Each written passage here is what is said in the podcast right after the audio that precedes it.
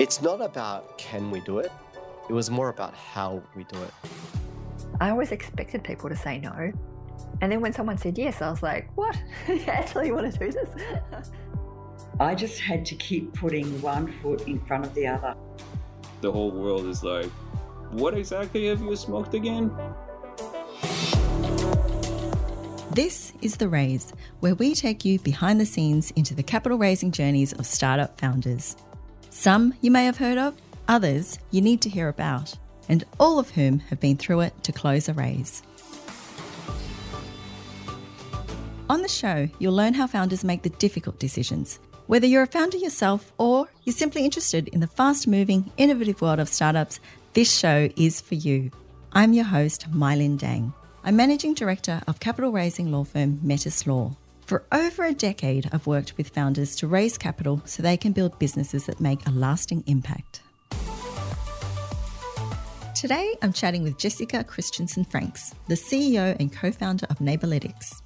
Neighbourlytics is a platform that provides data into the urban life of neighbourhoods. The platform analyses social data and turns it into valuable neighbourhood insights, answering questions such as which cafes are most popular or where are the hubs of activity on the weekend. In this episode, you'll hear how Jessica got her idol to become her co founder, how Neighbourlytics leveraged their accelerator to broaden their potential investor pool, and how to hold the power in investor meetings. Let's dive in. Jessica, welcome to the show. I'm so delighted that we finally got to meet up. It's taken a while. Yes, me too. Fantastic to not see you in person, but see you virtually. Jessica, your company's Neighbourlytics. What's your elevator pitch? You know how the communities that we live in help shape our lives. So when you think about having a great day out with your family, you think about going to the cafe, going to the park, going to the local businesses that you interact with. Well, it's actually really hard for property developers to get that right, to really understand what makes neighborhood tick.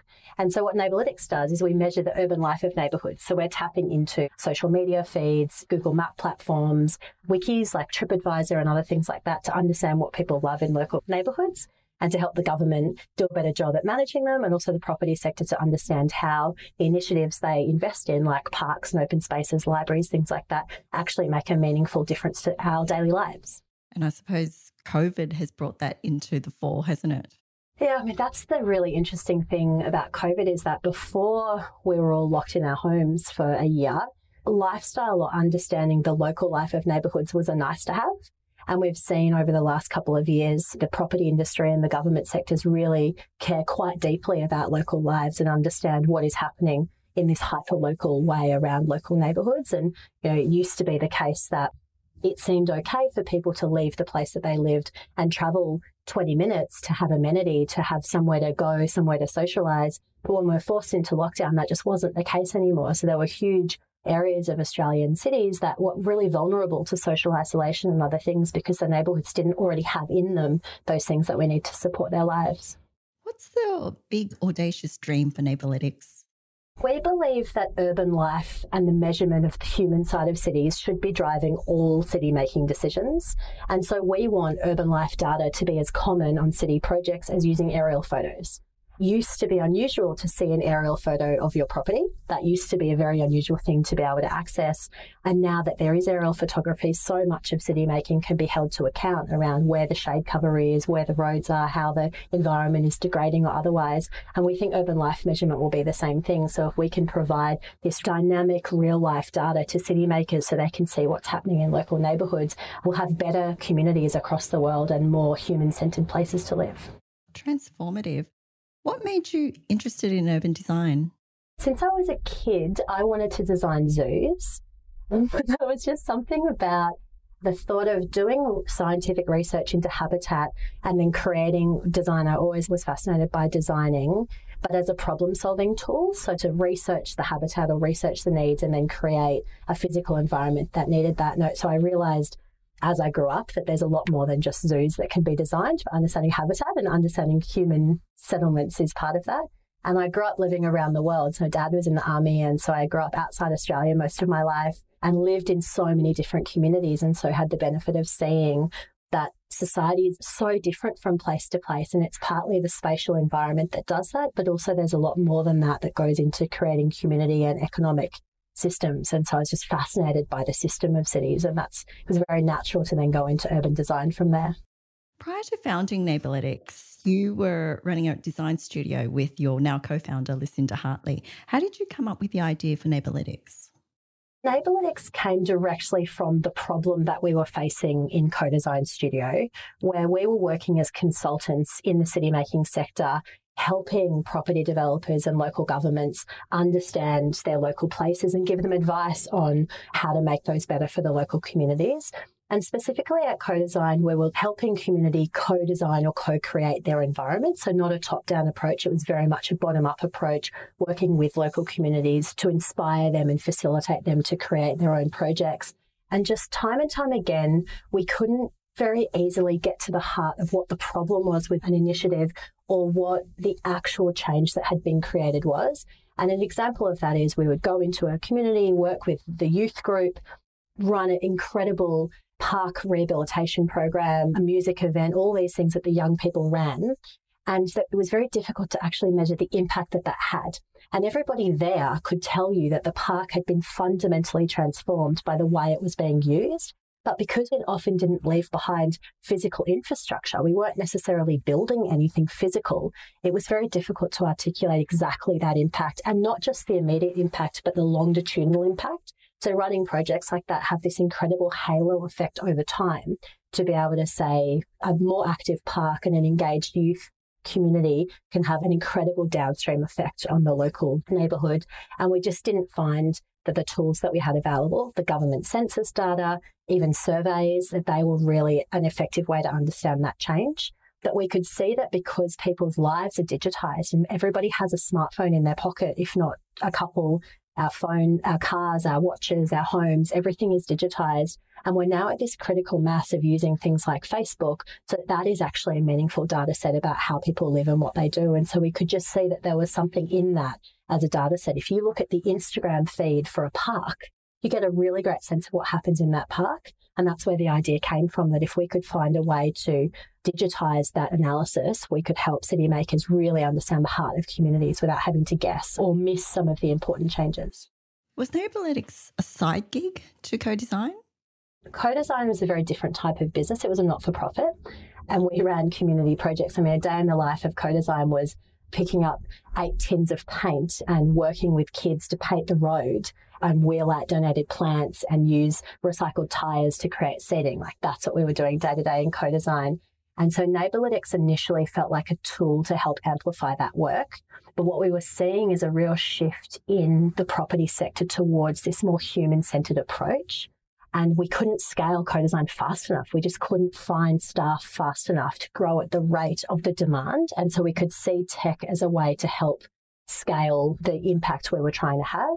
Initially, Neighbourlytics was an idea that was part of co-design and something we could see as a tool to help us have a better conversation and a broader conversation with the industry. But quite quickly, we realized we couldn't have a foot in each camp and we had to decide which was going to have the biggest impact. And I still love and I miss the days of painting the roads with teenagers. It was just the absolute best fun. But also, we could see that if we could get Neighbourlytics to actually scale, we can provide this tool to not only city makers across Melbourne, but also right around the world to really understand the impact of their projects. So, what was the inflection point in Neighbourlytics that made you turn your attention full time to it? We got in Neighbourlytics into a startup accelerator called She Starts. At the time, we didn't understand what a startup was.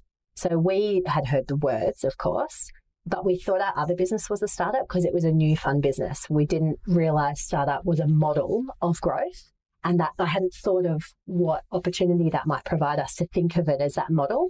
That for me was the turning point that we had been for a long time seeing co-design growing very quickly, but also sort of in an unsustainable way. When you get to a consultancy that's got 20 to 30 people, you end up at this tipping point where you need to have HR and all these extra overheads to make that team work. And it doesn't work as well as it once did without putting a lot more time and resources into that and suddenly getting to 100 people we could see that we could have a lot of impact very quickly with Neighbourlytics. And so when we were in the Startup Accelerator and they were saying to us in an intentionally provocative way, where are you going to have your impact? Think of what you could do if you scale Neighbourlytics. And for me, that was the tipping point. I mean, a lot of people thought I was totally crazy. Why would I leave this dream job that I absolutely loved to start a business I have no qualifications to start in data analytics?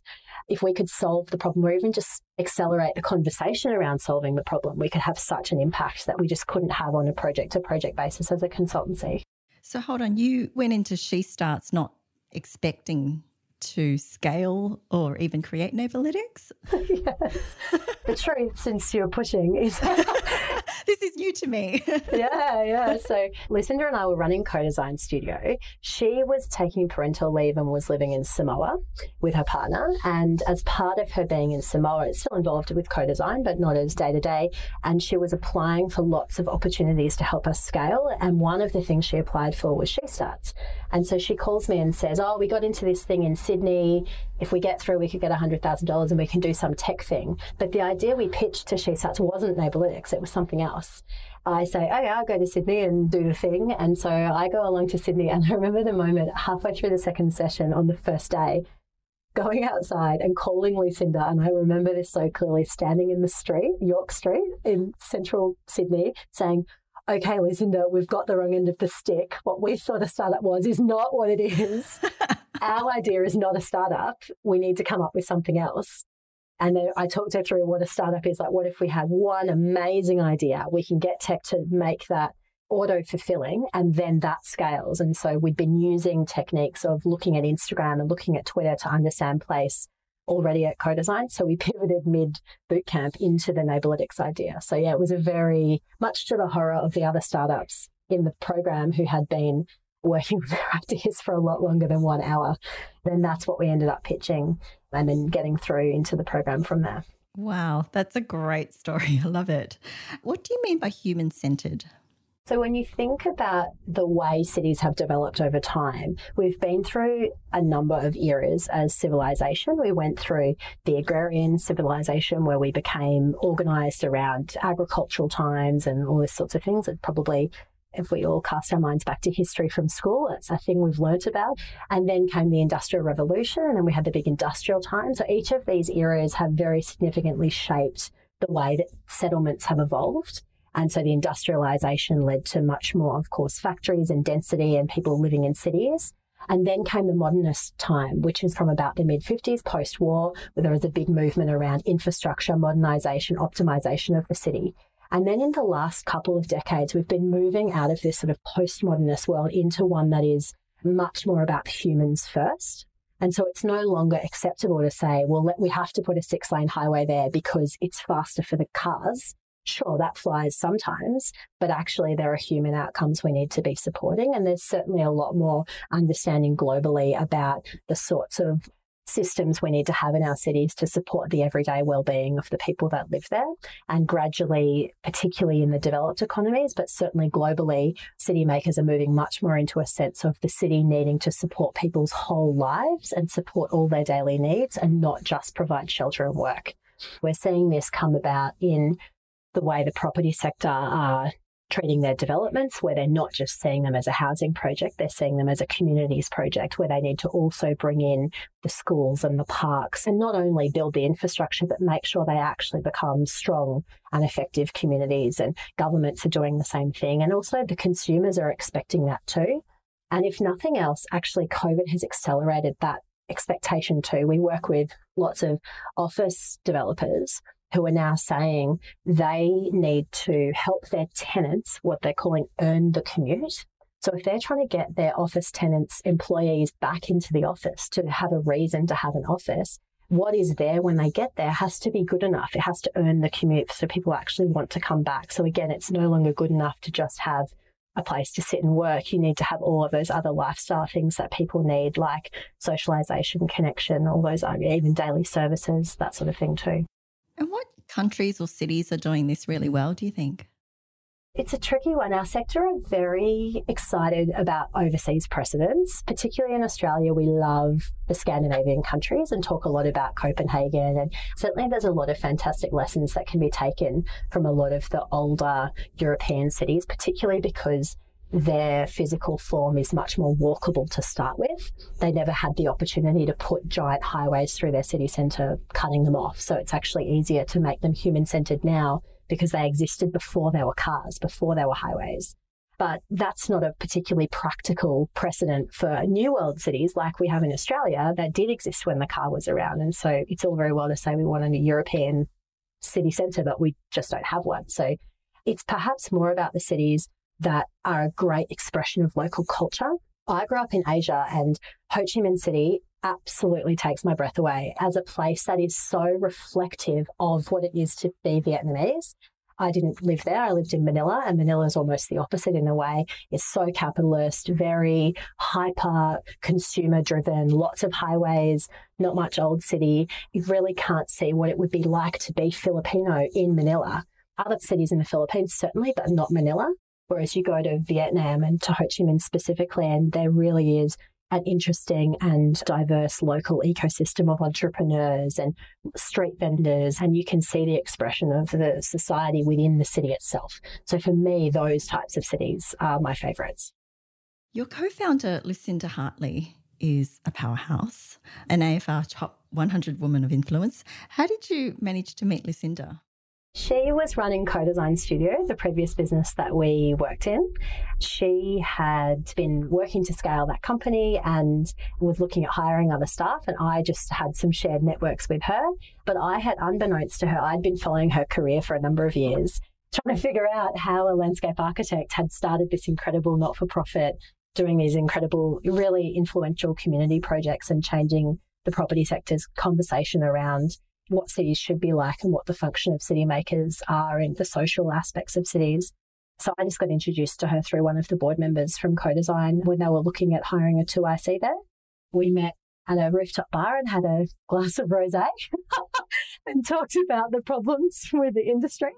And then she hired me. And now I realize that was quite a fluke because that wasn't a very long interview or a very particularly in depth discussion, but obviously there was something about the opinions I shared with her on that hot summer's day that led to her thinking I'd be a good business partner. And that glass of rose. Yeah, it helps maybe. so, how did that relationship then become a business partnership? She was the CEO at Co-Design, and so I came in as the managing principal, so working with her, and she was a founder there, so clearly was the leader of that company. Although we're very similar in lots of ways, we've strangely had almost the same upbringing. She lived overseas as well all her life, and she studied landscape architecture like me, but then got jaded with it and wanted to do more about city systems and she was having her second child at co-design and so went to Samoa on parental leave for that, took about a year off. And so I stepped up into the CEO role at that time. To her credit, she never helicoptered over me. She would have had every right to be checking in on how I was running the business that she had started and run for six years. And I hadn't had leadership experience at that level previously, but she stayed on as the chair during that time. And she and I were built this incredible collaborative relationship, looking at the direction of the company and speaking a lot about where it should grow and how we can have the most impact. And then when we started Neighbourlytics, we very much wanted to do it together, but that this time we would be peers rather than she would be my boss. And so we have a lot of conversations about that gear shift and what it would be like. And certainly it's pretty intimidating going into business with someone who's been your idol for years. She's an absolute powerhouse, and I feel very fortunate to work with her. We have an incredible dynamic where we have to often look at what are her strengths, what are mine, how do we divide and conquer, particularly as the business grows. It's very inefficient for the founders to be working on the same things together, even though we like to. We really have to split them up and make sure we're each working to our strengths. Can you tell me how that breakdown works and how you came to that decision? It's not a decision that we made and then have moved on from. It's something we always have to evolve and work on because the business always needs different things from us. And so we need to be always checking what does the business need from us at this point and who is best placed to do that. There are lots of different models of shared leadership and what is actually a bit difficult for us is that shared leadership is very undervalued in business and often it can be thought of as a model that women default to when they don't want to work full time. And so it can be very easy for people to external to look at our model and think, oh, it's because they're mothers and they don't have they don't want to work full time. And so we're you know, very conscious of that stereotype and We talk about it all the time and what we're going to focus on internally, but also how we present ourselves to the world. So it's very important to us that we are always talking about ourselves as co-founders and that when there's any type of media or, or public presence that we very much talk about our shared leadership model. And that's a big part of who we are as a company and how we intend to present ourselves. But at the same time, internally, people need to actually make decisions and be accountable for stuff. So you can't just decide on everything together. So the model that we use internally was taken from the book called Rocket Fuel, which is a shared leadership model that talks about every great organization has two people at the top the visionary and the integrator. And the visionary is the person who sets the direction, and the integrator is the person who knows how to make it happen. Now, that can often be conflated with CEO and COO, but it's actually not that. It's much more about because the integrator is very, very strategic. It's not just the person who runs the HR. And so that's how we split Lucinda in the visionary role. So she looks at our growth and our sales, so what direction we're going in next and I run our product. That's the direction we're going in. What does our product need to do to fulfill that? How do we serve that to customers? And then also, how do we make the team work to fulfill that too? So I run the Scrum process and all of the internal operations as well. And how did you decide who was best placed to take those roles? The book itself has a quiz where you get scored on each of them which was quite confronting to see how we scored and in what ways we scored but we've decided what the business needs is clarity. And so we decide to each take one of the roles and then to review it again in a, in a couple of years because we can switch and have a go at doing it the other way around. And so that was quite an easy decision to make. But what we need to do is not switch every week. We need to be focusing on how to be the integrator, design the machine, figure out the resourcing needs, the product direction, and then also the growth. But we can come back and revisit that. And so we regularly, weekly, talk about are we working on the right things? What could we be working on? Is anything getting missed? That's the biggest fear, of course, is that you're actually missing something important and there's something falling between the cracks. What about your working relationship generally? I've heard you both talk that you work really hard on your relationship, especially as dual leaders. What does that look like working on the relationship? It's a funny one because it took us a number of years to become friends. And I don't mean that we didn't like each other. I just mean mostly she was so intimidating and amazing. I didn't know how to mm. like be a friend because that's a whole different thing when your lives are more integrated socially to just working together. So that's happened much more recently. So there were a number of years where we were colleagues and a great working relationship, but didn't have a friendship as well, particularly. We talk a lot about how to work on the business and how to work in the business. So we're very intentional with the types of meetings we have and making sure we've got the right sequence of time to collaborate as founders on the business, as the major shareholders, driving the direction, being on the same page about what we're doing. But that's different from different administrative sign offs, HR approvals, all that other kind of stuff, the in the business bits and pieces, which is a bit more like the chores, the things that you're not that into doing you've got to separate those out. You can't let one contaminate the other. Also, we've found it really hard during lockdown because everything felt like a chore and it was hard to have big ideas. And there's a lot of stress and uncertainty at the moment, and particularly with lockdown again. And the team had a lot of stresses, and we just couldn't find our groove to alleviate that.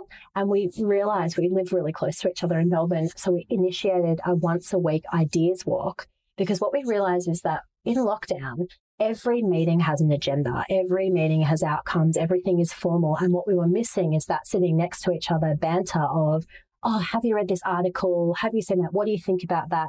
All of that incidental communication that is not minuted, that is not actioned, that isn't even written down is actually so important to your relationship and so important to being able to have great ideas.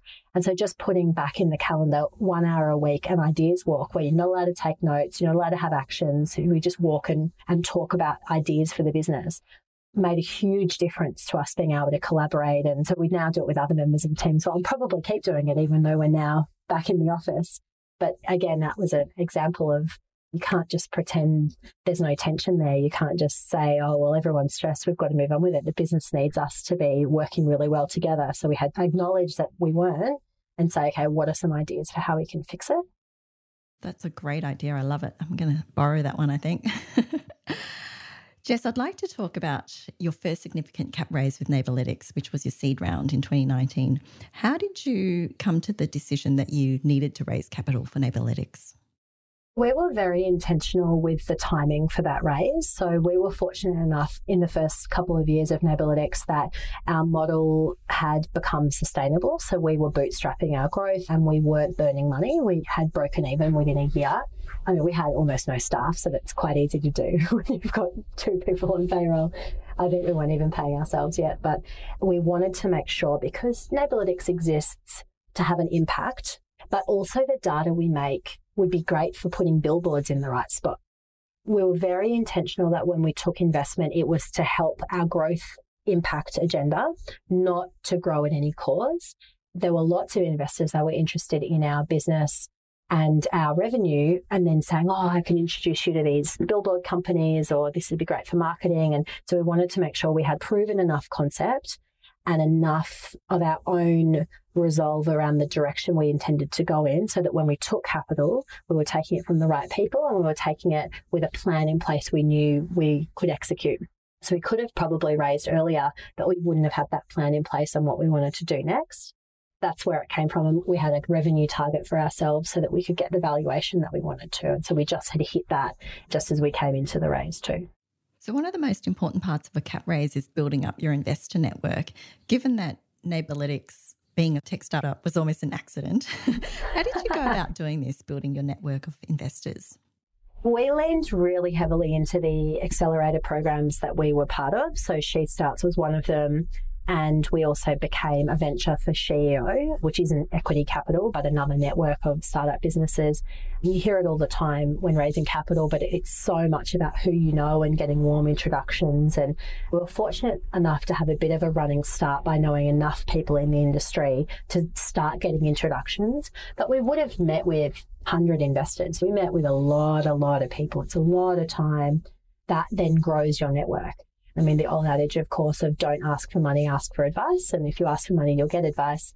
So we were asking very early, even before we were ready to open the round, meeting with as many people as we could, asking for their advice. And so that opened up a lot more introductions. So all of our largest investors in that round came from word of mouth introductions, which often they'd been introed to us by several people by the time we actually met them, which of course is a very warm way to walk into an investor meeting. So, what advice were you asking for?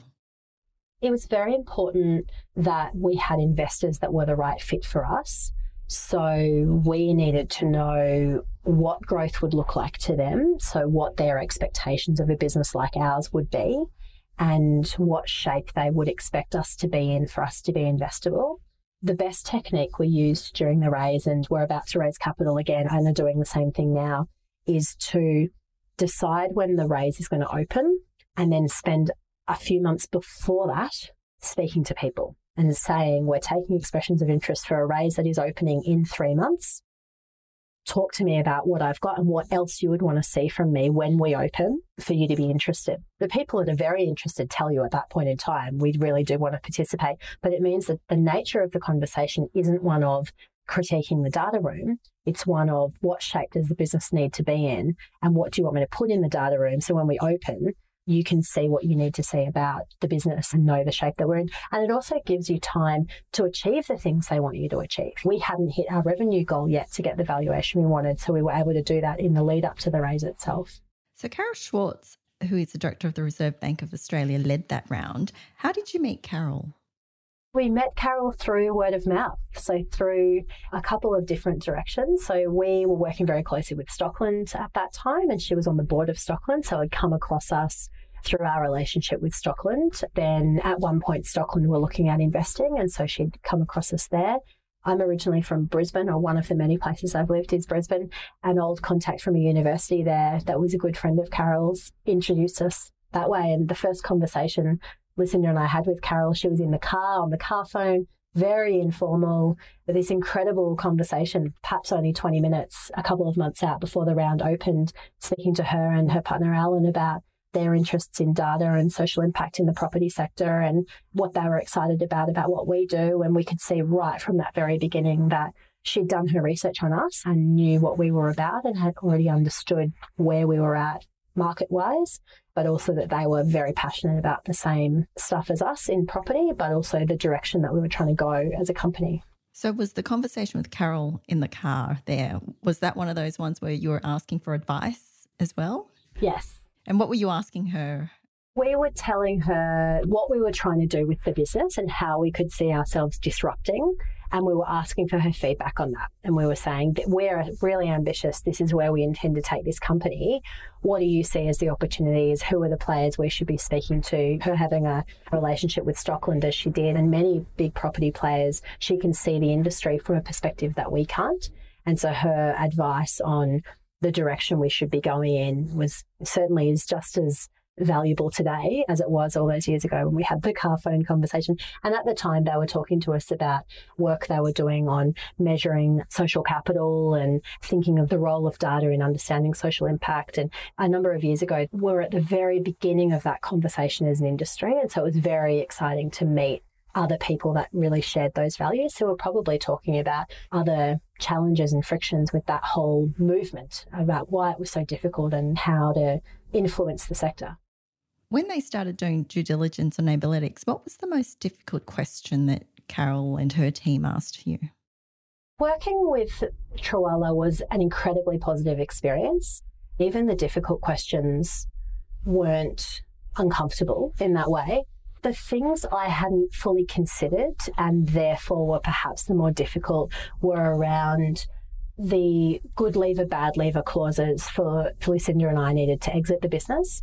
When you're starting a business and certainly looking at getting capital, the last thing on your mind is leaving the business. Of course, I'm not going to leave the business. Why would I leave the business? But of course, if you haven't talked through all of those scenarios beforehand, you can end up in a situation where everybody's got different expectations of what that would look like. And clearly, the investors at such an early stage business wanted to put clauses on us to tie us into the business. That's totally understandable. But at the same time, Lucinda and I hadn't yet had a conversation with each other about what good or bad leaver clauses look like. You find yourself having conversations like, what if I get hit by a bus and don't die, does my husband get the shares? Okay, in what circumstance does he get the shares or does he not? Okay, what if I get hit by a bus, but then I just decide I can't work full time anymore and can't stay on as a CEO? And we had to talk those through with each other and, of course, with you, helping us through that and talking to us about what is normal and to be expected and fair.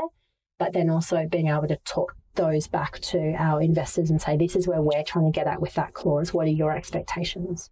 Difficult questions, different issues to discuss, aren't they? But they do happen. We, I remember there was one point where I said to one of the investors, Lucinda and I think a good leaver clause could include spending a number of years in the company, but then deciding we need to work somewhere else because we don't want to tie anyone into the business that doesn't want to be here. Like that's the worst employment decision you could make.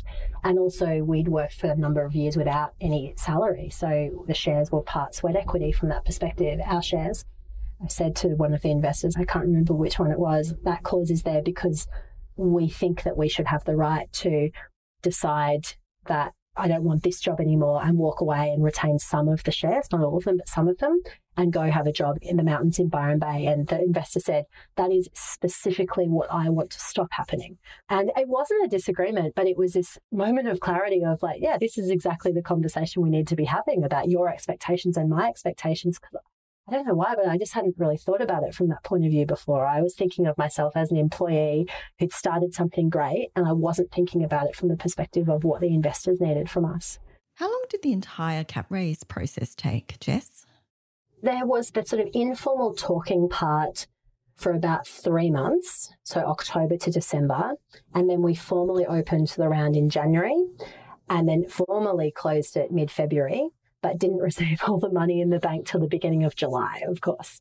Because it was our first capital raise and we didn't have a suitable shareholder deed and everything needed to be created from scratch, we had commitment from virtually everyone within six weeks, but then many, many months of actually dotting all the I's and crossing the T's before the money landed in the bank. Once the process got started, how did the day to day business side look? Was there any time to do day to day business? Yeah, I'm a bit terrified about that question because we're about to start again. I mean, we really didn't get to spend much time in the business at all. At the time, our product was very simple and our customer relationships were very simple and repeatable. And so we didn't need to be involved that much day to day to keep everything moving along. We needed to be there for the team, but just being around in the morning or the evening outside investor meetings was enough for that.